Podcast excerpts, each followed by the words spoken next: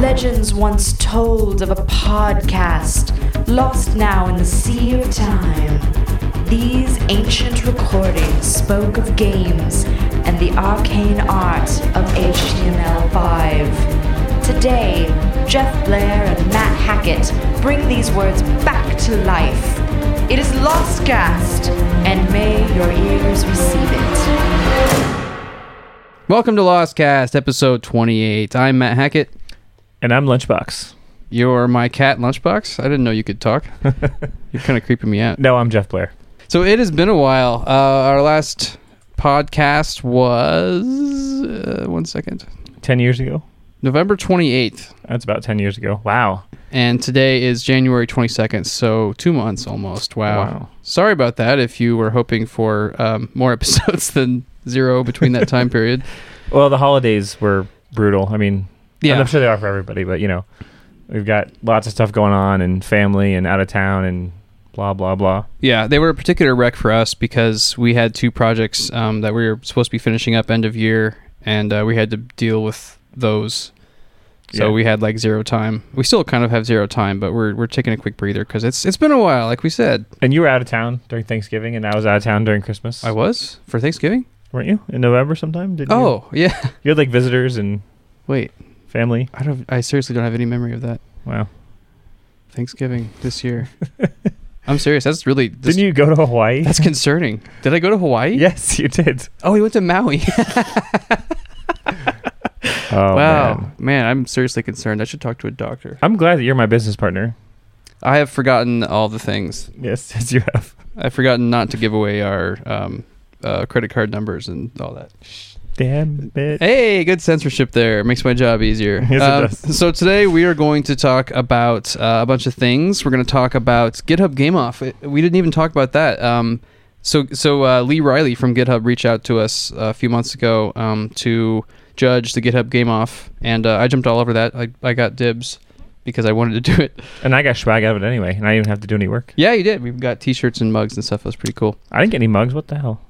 They only got one mug. Oh, Did I say mugs? yes. I meant mug. We got T-shirts and mug. Mug. Uh, so we'll talk about GitHub Game Off. Um, we will talk a little bit about unit testing, which is a question from a listener. I'm not going to pronounce this right. Crowaller? yeah, We might be right. Hopefully. sure. And uh, we're going to talk about our indie speedrun entry, Asylum Knights. That was a game uh, made in HTML5 in 48 hours a couple of weeks ago. Great compo, by the way. Yeah, that was a lot of fun. Uh, so let's talk about indie speedrun first. Sure. Cool. Uh, so a little bit of refresher. I'll put this in the show notes, of course. But we first heard about indie speedrun like a month and a little bit of I don't know, month or two ago. Anyway, it's uh, it seems to be put on by people involved with the Escapist, which is um, like a prolific uh, Game dev rag. yeah, game- well, uh, game community and uh, uh, I don't know what you call it these these days. Like it's a ga- it's kind of a gaming news site, but they're more like features and Mhm. content, you know. So I don't know what you'd call that, but um, that's also the home of uh, Zero Punctuation, which is the really famous uh, cartoon review platform, I guess. Uh, Brutal cartoon review. yeah, so it's put on by uh, Yahtzee Croshaw from uh, Australia. I almost uh, don't want to win because I don't want to hear him rip apart our game. Dude, I'm not kidding. One of my lifelong goals is for him to play and rip apart one of my games. Uh, I I would be honored. I've, I've watched all of his movies. I think they're all really funny and insightful. And uh, you know what it is with him is like he's got he's got smart insights, but he doesn't like you know some pretentiousness comes out once in a while and all that. But like it, it's hidden beneath this this great layer of entertainment. You know, it's all about the presentation. It's like I don't want to read some like some article about a game with about like from some guy with his pinky out drinking a martini you know but if you package it in this really funny cartoon that's got really fast talking and like the content's great and, and just really quick and consumable like it's it's fantastic i love zero punctuation Yeah, it's great. I like it too. So he's the final judge. So basically, the he's way the it last works, boss he's the last boss, right?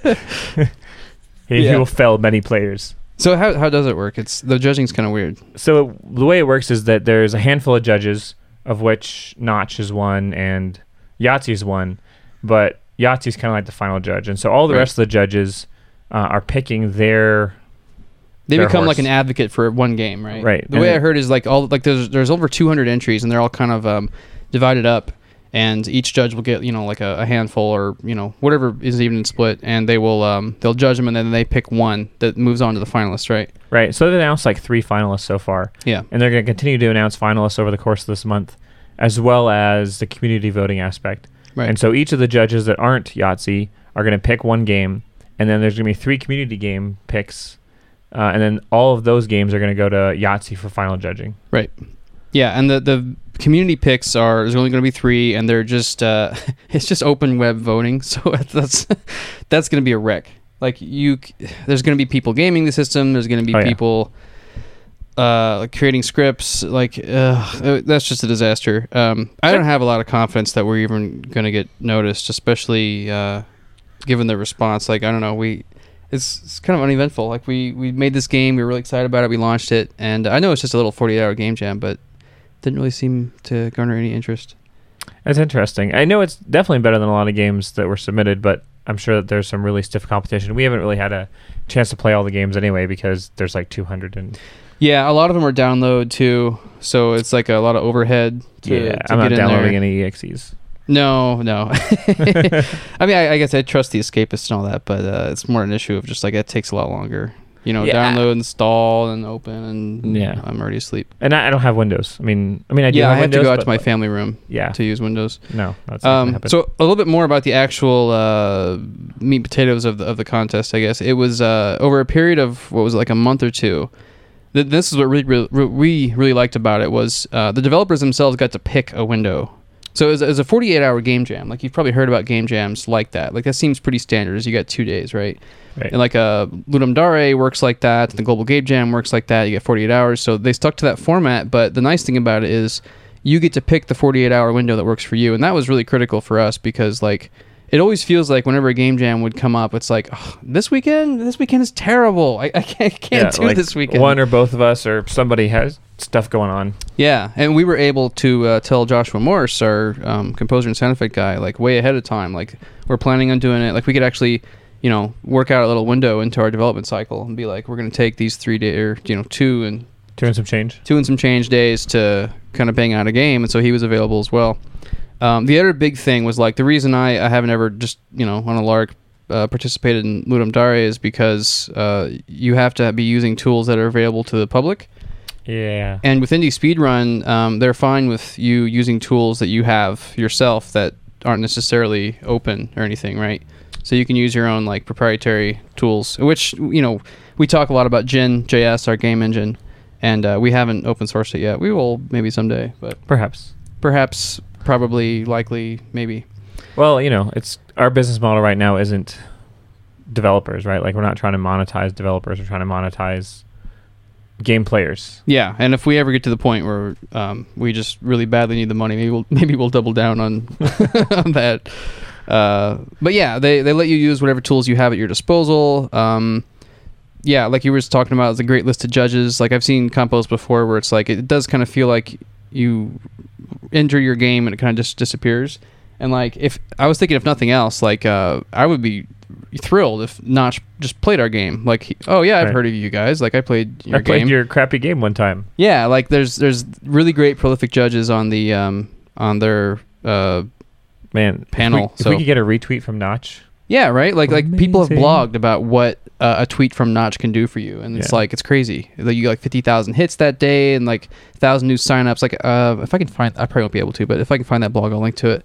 So just based on that kind of stuff, I was um oh, and I guess there's also a twenty five hundred dollar grand prize, but I really don't think that we have any shot at that. So you're such a pessimist. yes, well.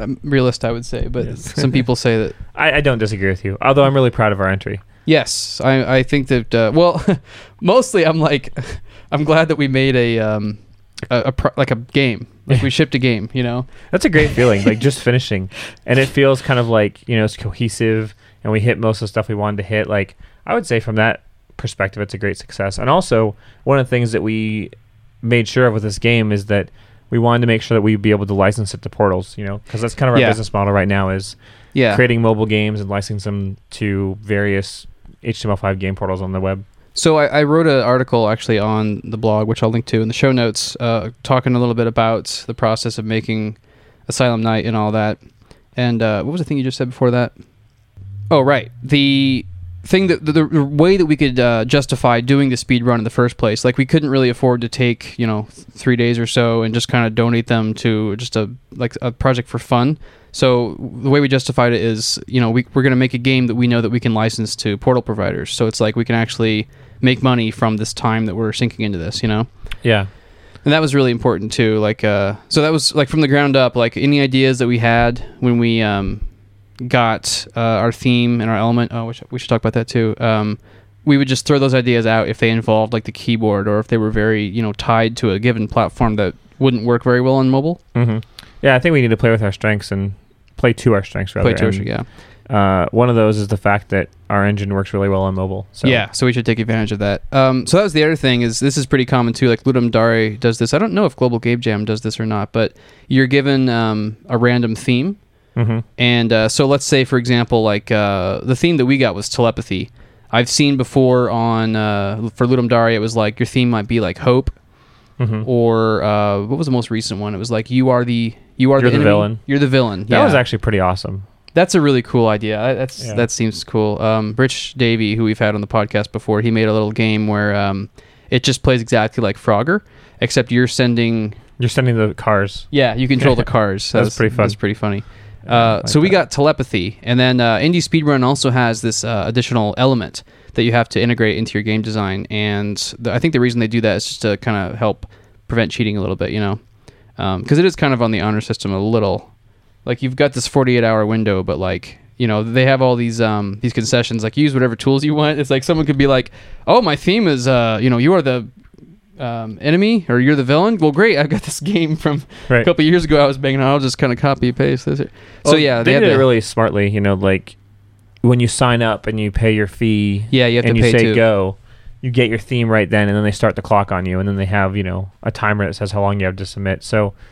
Um, Yeah. they did it like in the best possible way. I think. Yeah, the, the twenty five dollar uh, entry fee kind of like is just a you know barricade to, h- to prevent people from like they, they sign up and they get a theme and they're like oh this is terrible I don't want this theme so they sign up again and it's like yeah, yeah technically I guess you could do that but that's gonna that's gonna cost you cash money you know right, and you get a different theme.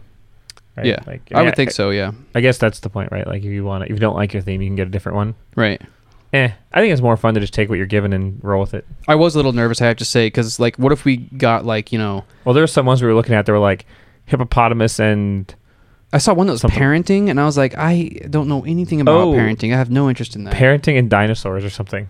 oh that okay That was one. I could see that being kind of interesting like the Abby game. You're trying to. Uh, you're a big dinosaur trying to protect your babies or something. I guess I can oh, see that. that sounds kind of fun. But what we got was uh, telepathy was our theme, and our element was booby traps.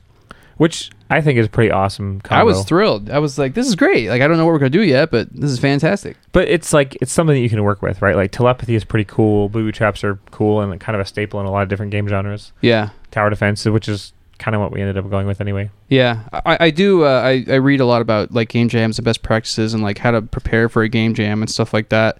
And uh, I'd seen all these things. Like one thing you should do is practice ahead of time, and I didn't really do any of that. Sharpen your tools a little bit would help too, but we didn't really do any of that. I guess they're already pretty sharp because we were We use them every day, so yeah. Um, but uh, the interesting thing was like the you're, like you're supposed to sink maybe four to six hours of time into just the design when you do like a 48 hour game jam. You're supposed to spend a lot of time just talking about the game and like fleshing out issues and uh, and all that, which is like it, it feels a little counterintuitive because when you've only got 48 hours, the pressure's really on, and you're like, man, I need to be coding, I need to be making art, like I need to be getting this game, you know, out the door. So when you're just sitting there like blah blah blah, just talking, and you're talking about ideas that aren't good, and you're ta- and you're like throwing, you know, you're brainstorming and stuff, it, it can feel kind of counterproductive. a little bit. But I think that we've gotten to the point where we understand the value of knowing things ahead of time, and like we've we've fallen in that trap of like Many let's times. just start coding right away. Oh, Enough yeah. times that um, it's really you know the first thing we did when we got our theme is like okay let's Google Hangout and talk about this for a couple hours. Yeah, yeah. We uh, we still have like uh, recent wounds from falling in those traps of, you know, doing one doing something too early, like coding before you know what what in the world you're actually building. Or just glossing over features, right? Like That's our biggest problem, I think. Yeah, like oh the game will have enemies, no problem. no problem. We can make en- like it'll have attacking. Right. like okay attacking that's easy right and then later we were actually implementing the attack mechanic and we're like oh like in, unless you're cloning some game that did it perfectly it's actually really hard to come up with your own unique attack mechanic that feels good and is easy to balance and all that so uh, yeah we spent the first i'd say four-ish hours kind of just yeah thinking about the design and throwing out ideas that don't sound good and eventually we came um, and we also had these uh, these other requirements like we were talking about like it wasn't just that we had to do telepathy and booby traps but we also wanted it to work on mobile and be a kind of an arcadey style game where like portals would like it where you can just get a high score and it's like right. you know it, we wouldn't want something like example um, like a persistent world building sim wouldn't probably perform on the portals as well because you know you kind of would just want the kind of gameplay where somebody comes in plays a game and they get a high score and they get out right. and then you can sit like these portals we work with almost always have like a high score API they want us to use. So like that kind of a model is is just going to work better I think. It'd be easier to license. So we came up with like uh kind of used uh Plants vs Zombies as kind of a base framework.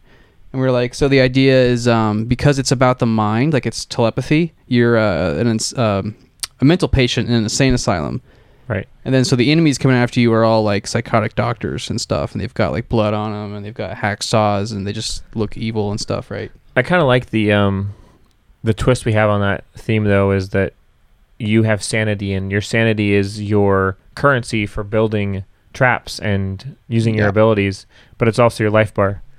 Yeah, I like that. Um, I think that was probably born out of our uh, inkling recently to not add anything to the design unless we have to. Like I think the old us would have been like, okay, you've got a health meter and you've got a sanity bar meter. or whatever. Yeah. Yeah, we would just throw features in casually, and then later we would start tripping over these features and be like, "Whoa, whoa why did we add this in the first place?" You know? It kind of makes for an interesting dynamic where you can't just, you know, willy nilly place stuff. You have to keep an eye on the fact that, uh, you know, your sanity's running low and you have to pick up the power ups or else, you know, you won't be able to cast as much stuff or Yeah. There's a little bit of strategy where like um, you might have to like the doctors are coming towards you slowly, so you might have some time, but it's like high pressure, right? Mhm. You're like you can't actually kill them yet, but you can't actually use the abilities because you've got to go pick up some pills first. So maybe you have to wait till some doctors behind them get it by traps first and drop some pills because pills are how you restore your sanity. Yeah. Anyways, you should check it out. Um, Matt will link to it on the blog. Yeah, uh, it's it's currently only being hosted on the Escapist website, uh, but it's playable there, and uh, the votes do matter. So if you're there, uh, we appreciate votes. Oh, totally. Although we actually have a pretty decent rating right now. It's got a four out of five. That's Yeah. better than any game we've ever launched before. Onslaught Arena and Lunchbug on the various platforms that they're on have all pretty much um, averaged out to like threes, yeah. pretty much. So I'm I'm thrilled with anything above that. Well, it could just be, you know, not enough votes.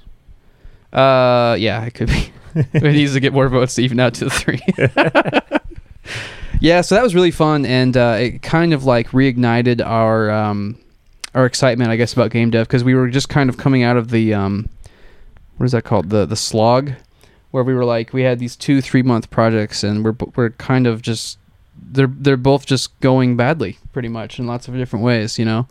It's hard. I mean, we're definitely, you know, we're a small studio, and so it's easy. We're, we're a small studio, and we're ambitious, and so it, it makes it Yeah. easy to kind of get in and over our heads sometimes. we're small and we're young and we're relatively inexperienced and we're ambitious. So yeah, we're like uh, there's every single day is a constant battle between like what you want to do and what can actually be done. It, it was very refreshing, actually, to to at least prove to ourselves that we could build a sellable game experience in two days. You know, after Yeah. kind of working on bigger projects that you know month long things, and they're a lot harder to see through to the end. Yeah. I, I like don't want to plan anymore for three months. Like like if today somebody walked up to us and was like, Okay, we want you guys to build a game in three months on our platform, you know, let's talk. I would be like like we actually talked about this last time. We were like, well, let's make a one month game, right? Yeah. We we did utter those words, but like that is not at all what ended up happening. We we had the right intentions with the last project, but we just uh, We got lost along the way, which I, th- I think is understandable. it's hard sometimes. When we get into the code and we start prototyping, we start going on all these crazy tangents. Well, the fact of the matter is that like three months uh, is just not enough time to do every single task if you're trying to create new game mechanics uh, on top of like an unproven platform. Like you, you really need to create something focused and borrow heavily from like like stand on the, the shoulders of other designers. You know, like like what we were trying to do was um was prototype a brand new game mechanic from scratch with all these crazy parameters, and that's just really really hard to do. We got to the point where it was just like after like uh, we'd failed enough times on prototypes, which that's just going to happen on the process of towards finding a great prototype. We just ran out of time. and We were like, well, we need to just commit to something, so we committed to the most like known uh, doable game design we could think of. You know Right.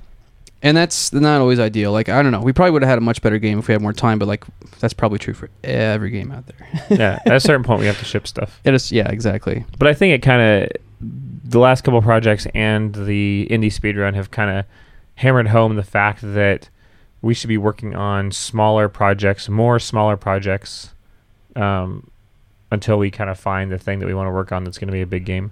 Yeah, definitely. Um, I don't know. It, it's given me a lot of confidence now that we can make really small games and ship them quickly, and uh, that's kind of led to us like re-examining all of our current projects. Yeah. So we'll see what ends up coming out of that. Anyways, I had a lot of fun doing indie Run, so I I would totally do it again next time I have it. Yeah, absolutely. Um, that was really great fun. So, um, what else do we want to talk about? Uh, GitHub Game Off. Uh, while we're on the topic of game jams, so let me tell you a little bit about GitHub Game Off. This is a contest that GitHub uh, put on a few months ago. Um, might might have just been a month ago, but uh, I'll put a link to it in the show notes.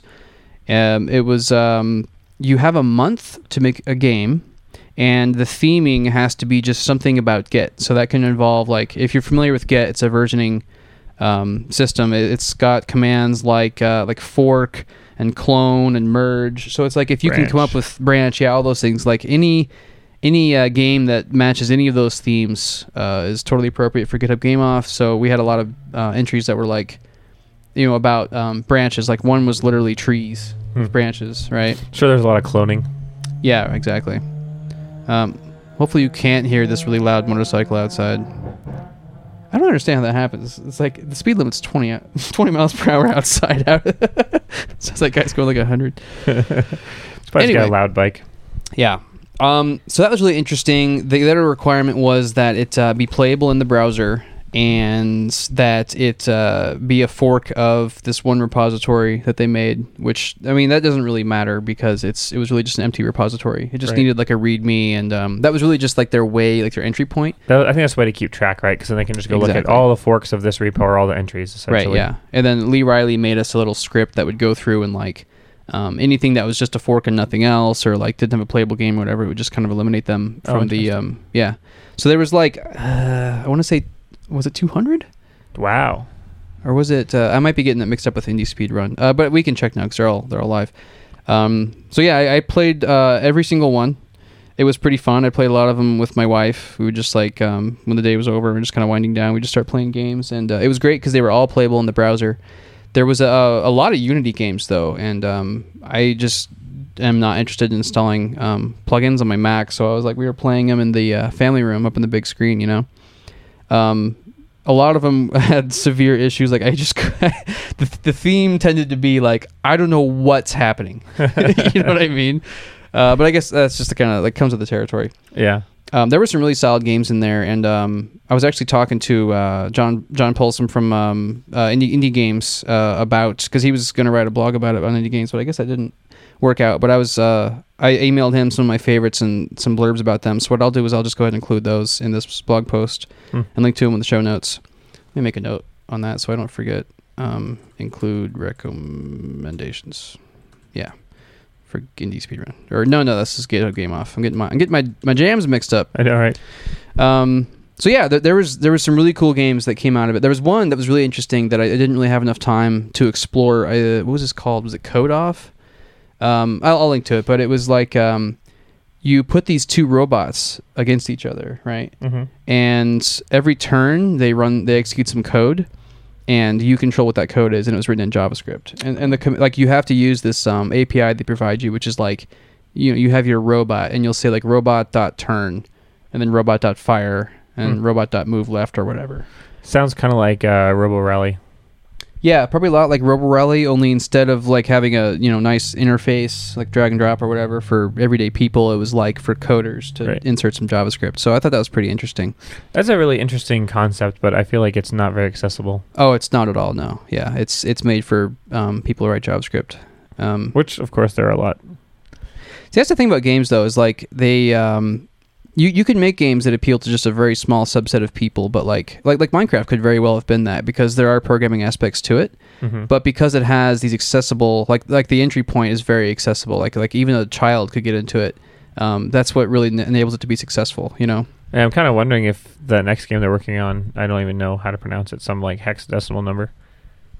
Wh- Oh, OX10C. Sure. He actually said it in the indie game, or no, sorry, Minecraft, the movie. Oh. but I wasn't really paying attention. Apparently, he was trying to keep the pronunciation a secret. Huh. But then in um in the movie, he was like, "Oh, are we talking about OXNC?" And I I don't know how exactly he pronounced it, but then he was like, "Oh no, I said it! Damn it!" Uh, but yeah, anyway, little tangent. Yeah, that's a kind of a programming game for as much as I know about it. Yeah, I heard that. Uh, so this is Minecraft's or the Mojang, the maker of Minecraft, their new game. Um, we're ta- this is what we're talking about, and apparently it's uh, a game about like you are a captain on a ship, and the whole deal is that you can program your ship. Right. He made this little programming language or something. I, I don't really know a lot about it, but yeah, it's got its like own processor with its own instruction set or something. It's pretty crazy. yeah, it seems like the next logical step. I mean, and um, like in Minecraft, someone's already like a year ago or something. Someone made a uh, computer, like a 16-bit computer inside of Minecraft. Yeah, that's craziness. crazy. Um, what did I see just recently? Oh, I sent yeah, I sent you a link to this. I'll put it in the show notes too. Uh, Minecraft is now hackable with JavaScript. Oh, that's pretty fun. I don't play Minecraft much right now, so I doubt that I would get into it. But I like the idea of it. Well, plus you and I were XBLA players, really. So I, re- like that's never going to be a feature on Xbox Minecraft. I kind of like games though that like. I don't know. I don't Mm. like to bot games. You wait, say again. I don't like to bot games. What does that mean? Like I, I like to play them instead of like writing scripts to play it for me. Oh, I see. Oh, okay. That's probably a WoW term then, right? Well, botting in general. I guess it, it does apply to MMOs because people write bots to farm gold and stuff for them. A friend of mine I was talking to was saying that he used to, when he was playing WoW, he would have a little. uh, This I don't know if this is botting or similar, but he would have three accounts that were tied to one input, and he he would hit like forward on one, and all three characters move Oh, forward. that's called multi-boxing. multi-boxing, Yeah. not botting. No. Okay. Well, because you're not really, they're not really bots. They're basically you're just sending, you're forking your input, right? When you press up, Right. it goes to three different clients or X number of clients instead of just one. yeah. And so I used to know a guy that I worked with at Yahoo Games that um, did PvP arenas in a WoW with multi-boxing. And so, you know, he would hit like lightning bolt and all five of his characters would lightning bolt the same target at once. that's awesome. Huh. Uh, it's kind of lame, like from a competitive standpoint, but it's interesting. It is cool that you can do that though. Yeah, That's pretty neat. that's pretty neat. So I, I'm looking forward. Like uh, someone's gonna make something really cool in Minecraft with JavaScript. I don't know what that is yet, but um, a friend of mine actually, uh, he's uh, Josh is his name. He goes by Creative Assassin online. He does a lot of like um, for uh, for Games Radar. He did this uh, Magic the Gathering set uh, done for Zelda style. That's pretty cool. Like you take every character from Zelda and you make magic cards out of them. I'll put a link to that in the show notes as well. Man, Um, I was talking to my brother yesterday, actually, Sean, and uh, he was saying that we should make a CCG type game.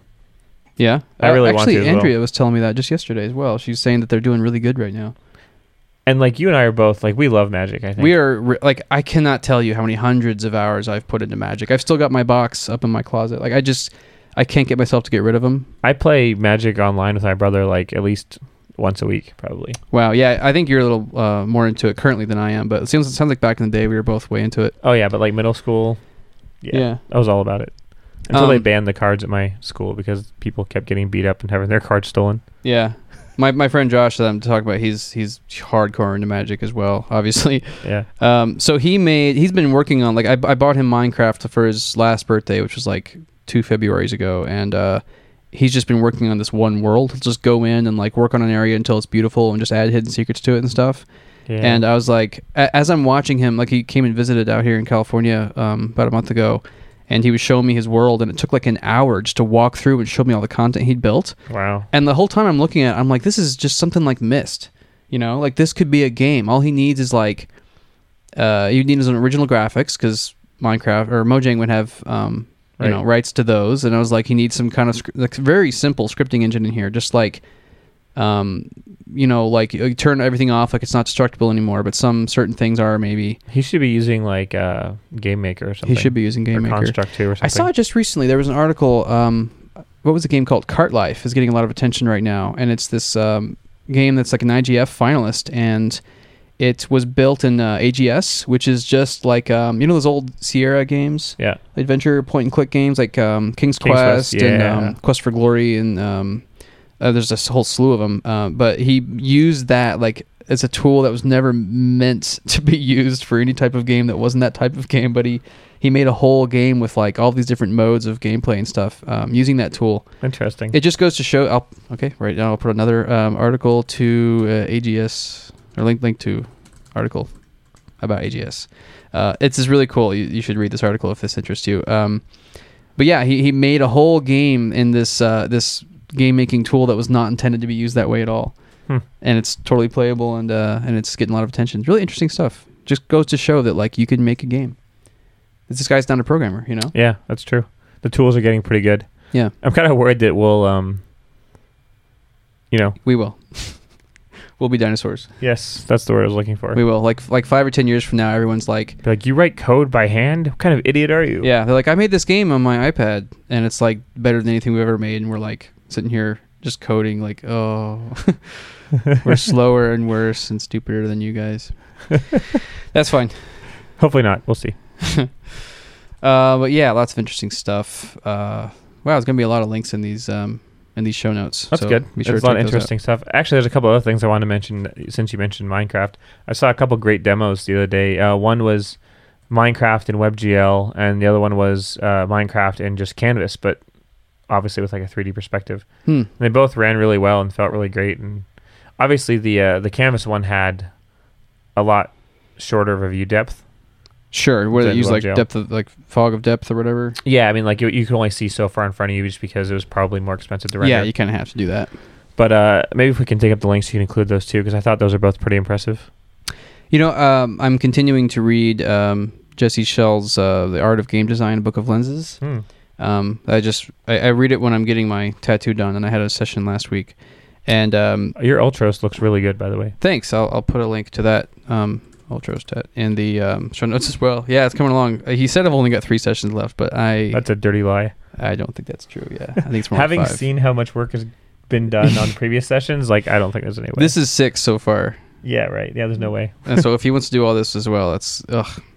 Anyway, um, where's I going with that? Oh, I was reading Jesse Schell's book, and he was talking about how they had a, or I don't even know if it was a game he was working on or just a story he was telling, but uh, there was some hardware that they were working on this game with where like it was 3D, but they couldn't draw stuff very far into the background, right? Mhm. So they had to use fog, but because of some weird hardware requirement, maybe it was like an arcade cabinet, like they had to build for very specific hardware. I'm not, I'm not really sure, but the the fog had to be green, Hmm. And so uh, they ended up working that into the story. Like the world was taken over by aliens, and there's this green fog everywhere that's toxic to people. Hmm.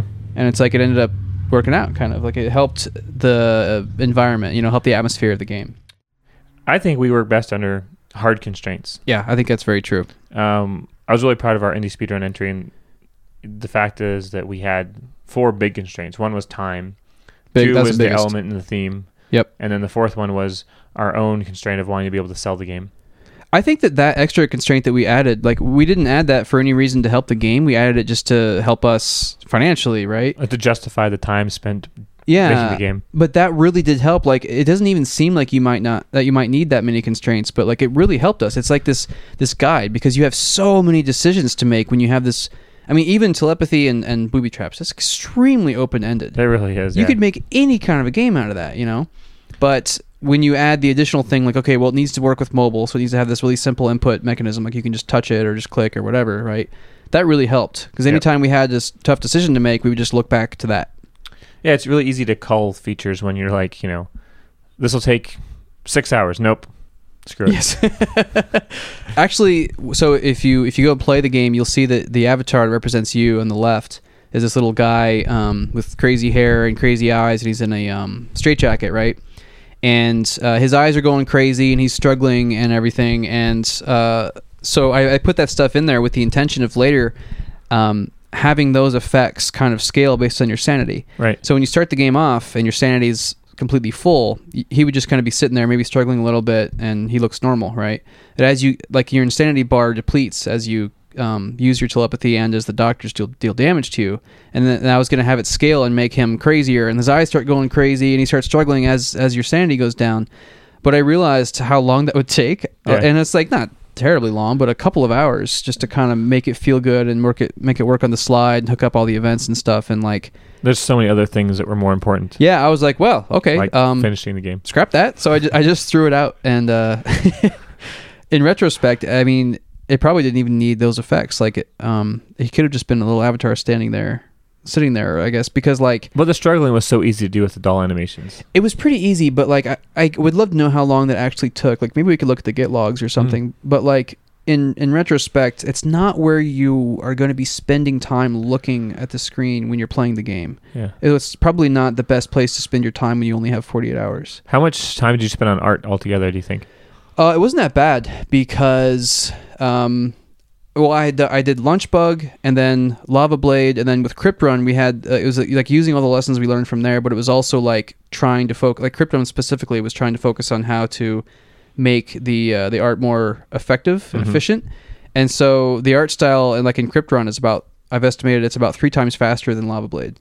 So um, by the time we were working on Asylum Night, um, I had this really fast uh, method for producing artwork. So um, let me think. So I started or I started working on stuff the first day, and I think I just wrapped some stuff up the second day. Like I added the uh, the hacksaw, um, and then I guess the environment was done first day too. Not that long, man. Like like six hours total or something. That's great. It was really fast. A lot of that though comes from the fact that we have our doll tool. Like if I was going to be doing 60 frames of animation, No. there's no way to hand draw that. I'm basically not interested in doing any more games that require like sprite animation. No, not really. At least not until we're you know we have like a full time artist or something on staff. Yes. Yeah. I, I'm just all about how can we be most effective yeah. and like all, all like uh for example onslaught. No reason that game needs eight directions. No. Wha- Like we just completely arbitrarily doubled our workload. And pixel art takes a long time. It does, yeah. Uh, well, so at the time, like the the reason we started Onslaught um, with pixel art, like our very first game was pixel art, is because it was faster. Like if you only have 16 by 16 little block to make the main character, and that's only 256 pixels, that's that's that's not that hard to find something that work that looks good there. And there's Right. also this like giant library of uh, of previous work you can look at. Like how many classic NES and Super Nintendo games and whatever else are there where they have really great sprites and that they've managed to make look good. These tiny little squares. Mm-hmm. So you can kind of look at what they've done and kind of hopefully add your own unique spin to it and stuff, you know.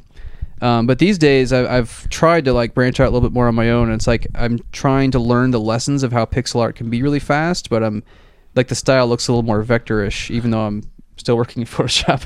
I think it's great. I love the way Lava Blade looks. I love the way Crypt Run looks. Great, And thanks, dude. uh, obviously, Asylum Night looks great too. Thanks, man. Yeah, I, I'm just thrilled because it's. Um, I feel like, like, at least for the time being, it's good enough and it's very fast and it's not. It's like, uh, basically the, whole process of me doing all, like all the artwork for the last like two years or three years or so is just trying to find a really inexpensive way for us to ship graphics. Right. And it's like if, if at any point along there we had found someone like like a Joshua Morse equivalent of a graphic graphics, artist, Yeah. um, that would have solved the problem. But um, I don't know. Since that doesn't happen, now we have it in our pipeline. Like we can quickly make cheap, decent graphics, Yeah. and that's really that's like that's critical, right? It is because I mean I, I think that we're at a, a nice sweet spot where the graphics look good. They're consistent. You have like a nice palette that you use for the game. Like That's the really game important. looks coherent and well put together. Um, but we're not you know paying lots of money or spending lots of time on it. We kind of were like relatively like back when I was doing the onslaught artwork, it was really expensive. That's true. um, because not not just because we um, well I, I was slower because I was more novice. And we had those arbitrary like, oh, you need to face eight directions for some reason, and it's like that was double as expensive as it should have been. So it's like a lot of that time, like you know, time um, is money basically. I mean, I know that's a cliche and all that, but like we're not drawing paychecks, you know.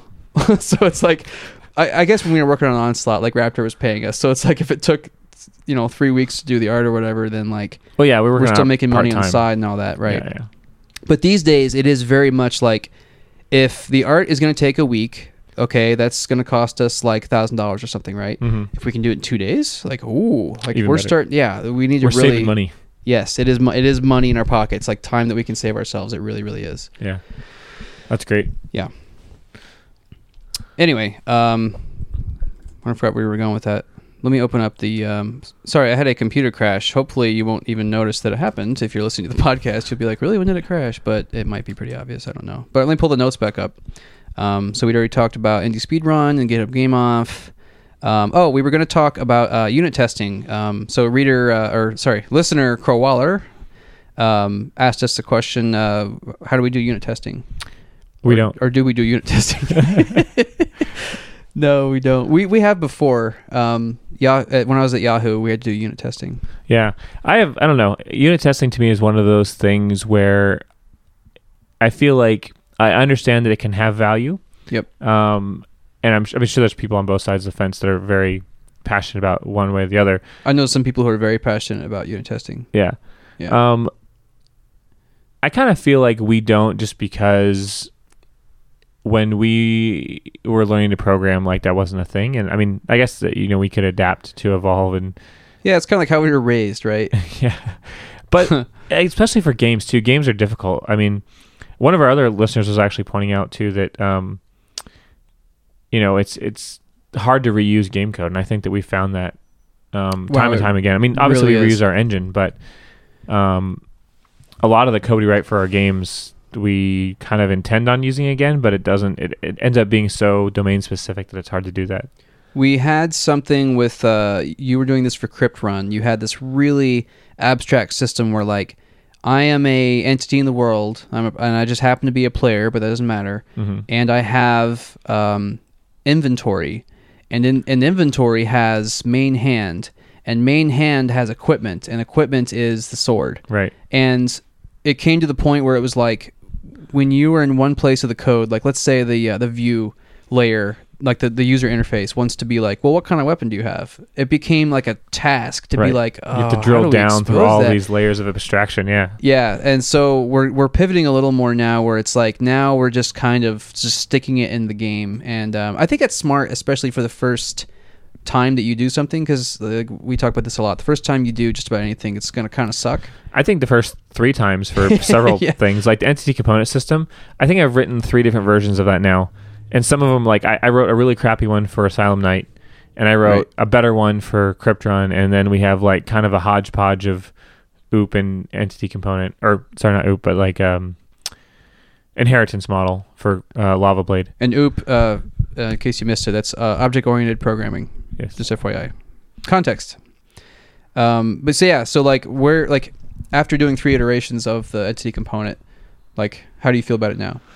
I feel like it's overkill in some regards. Hmm. Like it's good for a game where you have a lot of different stuff in the world. Like Crypt Run actually it works really well because there's so many different things that you can have in the world. Right. Um, but for maybe a different game where there's like only a few kinds of things and they're very similar, then maybe it doesn't make as much sense because there are a lot of interesting problems with being able to hook up events and you know cross component communication and things like that. And I'm still a big fan of entity component, obviously, but I do feel like there's a time and place. And I guess I kind of feel that way about unit testing as well. I could see unit testing some of our core libraries, um, perhaps like our math libraries and things like that, just Yeah. to make sure there's no regression. But you know, I, I think the thing for me with unit testing is that I've never really been bitten hard enough by it Yeah. it's kind of like the the way I feel about like comma first, right? Like comma first is this really annoying syntactic um, preference that is is basically all about minimizing errors in your code. Yeah. At least that's the way that I've heard the argument made, and I've just never been bit by that problem enough where I was like, this is a good idea, you know? Yeah. And I, f- I find the same thing with unit testing. I've never been bit hard enough where I feel like, oh, okay, now it's time to do unit testing because I could have avoided all this work. Yeah. There are some, uh, I guess, external reasons to, to consider unit testing is like um, it'll let you know when uh, a given platform breaks. So a while ago, I, we probably talked about this in the podcast. I don't really remember, but uh, Chrome had decided to break the request animation frame API. Annoying, yeah. Uh, which to me, like I, that's the first, probably the very first thing Chrome has ever done that's pissed me off to the point where I'm like mad at Chrome now, right? Like like that's happened. Like Firefox did it to me so many times over the you know five ten years I was using that browser that. It's it's done now, you know what I mean. But Mhm. like Chrome, this is the first major thing, and uh, it just manifested itself self, uh, just recently. I don't think I told you about this. I know. I saw you tweet about it. Oh, you okay. But and you probably also saw the tickets yeah. they're in Asana. So basically, the way it happened was, um, oh, how did it specifically manifest itself? It was like the first, It was like a negative delta time right? But like something wasn't happening because audio, of that something audio. Audio. It was like some audio wasn't stopping or playing or something. Oh, right. Um, we wanted uh, the sound to fade in, Mhm. right? And uh, because of the way it worked, the first tick that, that it would see would be crazy negative. So, it, like normally, what it does is it uh, takes it starts at zero and it takes the delta of the the time that's elapsed, and it's like, um, you know, okay, I'm gonna add I'm gonna be adding tw- 20 milliseconds per tick to this, and eventually I'm gonna get up to, you know, a second, and Mhm. after a second, I want to be at full volume, right? But because of this crazy negative delta, when Chrome broke the the API, the number was like minus 50 trillion. Yeah. So it was like, okay, I'm just gonna hope you don't mind waiting three billion years because that's how long it's gonna take for your sound to fade in. It was basically uh, um, the amount of milliseconds from now till the Unix epoch, which is like you know, or no, it wasn't. We, we were using date.now and comparing it against the new value that Chrome was passing into request animation frame, which was the number of milliseconds since the tab was opened. So Right. those are two very different values, right? Right. Yeah. Yeah. Yeah. So the other one would the other one have been the amount of milliseconds since the Unix epoch? Yes. That's a big number. Yeah, I just saw on. Slashdot today there was an article about how we only have 25 years left until the Unix timestamp is bigger than a 32-bit signed integer. Interesting. so in 25 years we're gonna have another one of those like, you know, Y2K ish problems, right? yeah. That'll be interesting. Huh. Um, but I don't know where I was going with that. I, I guess like if let's say we did have unit tests set up, like um, it wouldn't be even necessarily anything that was wrong with our code, but we would notice that suddenly Chrome wasn't working anymore. That's another problem too with the web development stack. It's hard to automate a lot of the kind of testing we would need. For one, a lot of our stuff is extremely visual, Yes, You it know, is. Yeah. and second, uh, we have about ten different platforms that we would like to ideally test on. Right, like you want to test the code in all the major browsers. Yep. We'd love to test it in Cocoon.js. We'd love to test it inside of our Mac OS X wrapper. You know, blah Yeah. blah blah. You know, we run on so many different JavaScript VMs that, you know, just testing against maybe a headless V8 would only really get us so far. Right. Yeah. And it takes a lot of time, honestly, to do that and write the code. And for being a small shop like we are, two guys, and like you and I are pretty much in sync on the code a lot. A And lot. Yeah. We kind of have a great separation. You know, like I work on kind of the more back endy stuff, and you work on the more front endy stuff. Yep. And uh, that that works out really well. Um, so I think in maybe a different environment where we had more teammates, it would make more sense, right? If we had a lot of people committing to the code, but I can quickly see how, um, like, let's say we started working um, more directly with, with like Joshua or another developer. Like, I can quickly see how it can be more important to have better project stuff in place. You know. But yeah, especially because it is just the two of us, we spend a lot of time um, what we call double dragoning, where we're both on like you put the put the code up on the big screen. We're both watching each other code at the same time, so it's like, Yeah. if problems are going to arise, like uh, almost always one of the other of us can see it.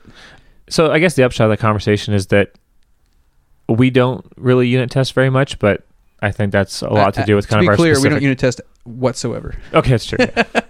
But uh, it's not because it's a bad idea or we think it's a bad idea. It's just there's a lot of ways to spend our time, and that's not one of the ways I want to be spending my time right I'll, now. I'll offer this up too. Um, so the the current version of Lava Blade that um, people on our alpha um, mailing list, which I'll put a link to that in the show notes as well, um, newsletter. They um, the game there is uh, like we spend a lot of time polishing it, and it's kind of a turd. So it's like a polished turd, right? And another way to look at that is if like if it was a polished turd that was also working really great, backed up with user tests, like that still wouldn't get our company any further along, right? that's true. Yeah, our biggest issues are kind of things that you can't really test for, right? Yeah. Well, I, I guess my point is like first we need a really great game that monetizes well and has excellent polish and is like it, it's worth the time. You know, Mhm. it's like this is a solid product that that is performing really well, and then it might be worth it to come back and be like, okay, we're gonna put some unit tests on this to make sure it's not breaking because it is performing really well. You know, Mhm. like we don't really have any games out there right now that would benefit from being really crazily robust. Right. Because if they fell over, like some of our games could just be down, we wouldn't even know about it until because they don't get that much play. Like first, we need excellent products. I think that there's also, I mean, monitoring is something we do have, right? Like I have some alerts in AWS Oh, that will let us know if the game is down Right. completely, and so that's I think monitoring is different from unit testing. I guess that's true. Yeah. But uh, I don't know. I guess I think it's a good idea. It, it it's something that's going to be dependent on your environment. You know. hmm Yeah, your miles may vary. Uh, definitely at a bigger company. Like when I was, uh, we were doing it at Yahoo, um, it was cool. I don't know about that actually. I I thought it was even overkill at Yahoo. I mean, Wow.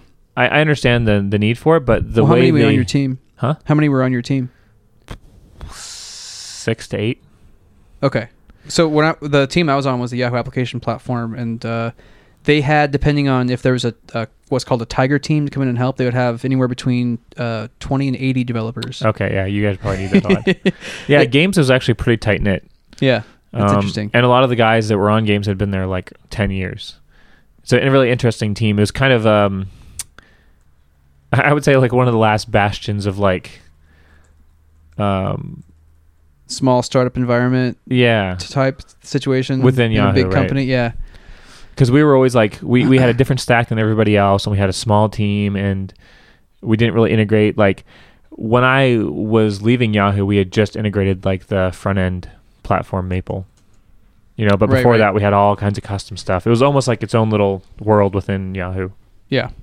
I know there's other teams like that as well, but yeah. But anyways, like, and, and so what basically happened is that we had like some new VP come in above us, right? And like there was this mandate where, you know, you need to have 80% code coverage and you need to have like all these like CI tests passing and this, that, and the other thing. And it's really hard to go back and to instrument code that wasn't written with unit tests in mind Yeah. uh, after the fact, especially when it's like code that's, you know, several years old. And none of the people that originally wrote it are still there. Well, not none, but some.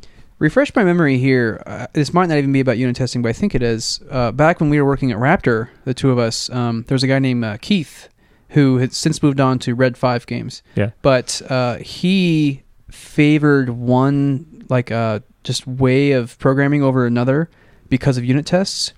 It was something like he preferred static constructs or something. No, he didn't like. So this is He d- it was like- PHP. He Right. didn't like static classes in PHP. because of the way they worked with the unit testing. Right. So it was hard to mock them out. Okay, Yeah. it was just harder to set up the unit test with if you did the code a certain way, right? Right. Right. Right. Okay, gotcha. So there is that too. Like, unit testing needs to be considered from the ground up. In certain cases, yeah. Yeah. I mean, you if you're using, it's just like PHP unit is a product like anything else, Right. and you can make your life easier or harder by knowing that you're going to use it. You know. Right. It's you know trying to implement anything after the fact is always going to be harder. Yeah, that's true. So anyway, yeah, unit testing uh, definitely has value to certain groups, but uh, we do not touch it.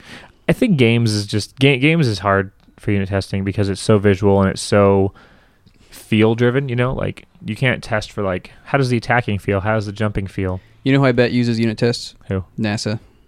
Well, yeah, they goddamn better. yeah. I bet they have to. Lives at stake. Here we have, you know, funds at stake. I think that if we ever had a bigger studio where we had a lot of like programmers working for us, that it would be a good idea. You know, what I'd be interested in What? uh, if John Carmack does unit testing. How he Hmm. feels about it. That's interesting. He's the kind of person who has the broad, like deep, as like broad and deep knowledge of like he knows it all. yeah. He'd be the person to uh, like yeah. I, I would I would go look and see if he's written about that at all. I feel like we're kind of against the grain in a certain respect. You know, like unit testing is a big thing. Like if you look at GitHub, it's like they've got CI integration and like everyone's hot to trot on all these different like unit testing frameworks and stuff like that. And uh, I feel like we're kind of against the grain a little bit, but I just I don't know. I don't see the value for us. Yeah, not for us. So anyway, um, we are almost an hour in. It's pretty good. Not bad. Not bad. Um, do we want to talk about Crypt Run and Lava Blade, or do we want to just No. yeah? we're we're um, Well, We'll ha- we'll have really interesting stuff about both those games fairly soon, but right now uh, we're kind of just in the slog still. So yeah, we're gonna probably launch Crypt Run and Lava Blade within the next month, hopefully.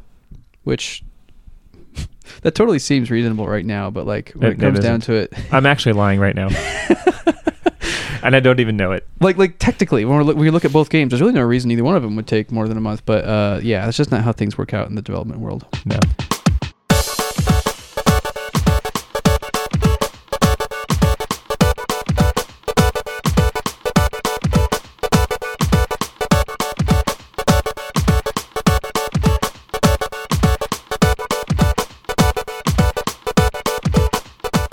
I don't know what exactly I'm going to play you out with, but oh man, Joshua Morse has done so much crazy music, so much music in the last like two months. I really hope that we get points in Indie Speed Run for having made our own music. That's great. We specifically meant like noted that too because uh, what are you doing?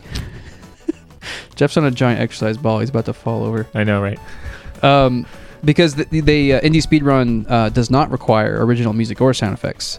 Yeah. So, but they did say that like if you do, you know, like bonus points. Yeah, if you go above and beyond, do your own original music and sound effects, let us know. That's why on the title screen for Asylum Night, you can see the text like bouncing. I Yeah. really wanted to Original music. grab your attention because I was like, if the, if there's nothing else notable about the game, I know that this is notable because Right. it wasn't required, and the music's really good. Well, they oh, just announced today that there's going to be some like honorable mentions and like best in category type awards as well.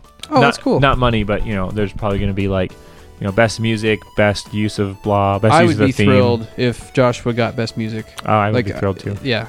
Um, oh, that's the other thing I, I meant to say about Asylum Night. Uh, one last note is the sound effects are amazing. Joshua Morse did them. Um, he did this really cool thing where any sound effect that's going to be happening a lot, uh, he d- would do like three versions of. So that it kind of cycles through them, so it doesn't have this annoying sound like Yeah. brah, brah, brah, like three times in a row. Like oh, shut up, sound effect. You know? Especially when there's so much stuff going on the screen. You know, you have like, yeah, you know, 50 traps and like 20 doctors on the screen at the same time, and they're all dying or being hit or whatever. right. Yeah, that helped a lot. Yeah, it did. Um, so that's Lost Cast. Uh, hopefully, we'll talk to you next week. Yeah.